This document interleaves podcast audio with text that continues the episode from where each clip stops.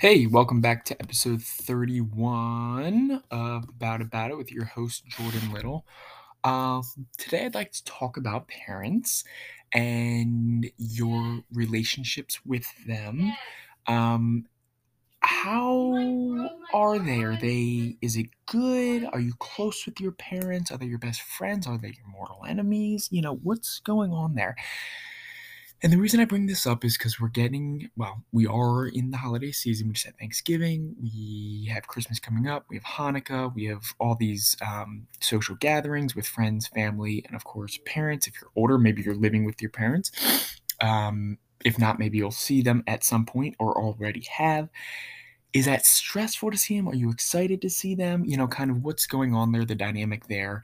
And um, I'd like to just share sort of my I guess relationship and thoughts about that. So, um, yeah, I'm I'm I'm close with my parents. I'm more so with my mom. Um, and it's funny because my dad, he is, uh, you know, he's a really hard worker. He he loves his family. He's very supportive, and it's funny because there's like two sides of this guy. There's like the you know will give you the shirt off his back like super supportive um very much driven got side. And then there's the you know he's he's in his 60s so there's also like the sort of like no feel just like sometimes absent-mindedness. And it it's this dynamic where it goes back and forth.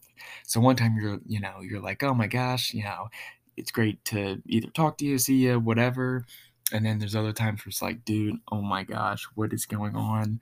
and it's like this jockey back and forth. So, anyways, it can be a little bit um, feel like overbearing at sometimes, but um, you know, so so what are your guys' thoughts on the parents or just family in general? You know, you're close, or it's funny, um, or it's interesting to hear sort of how people relate to their families. Um, I've I've met people that love being around them, and others that it's not so. So, anyways, hit me up, Jordon Little 5 at gmail.com. Catch you guys next time.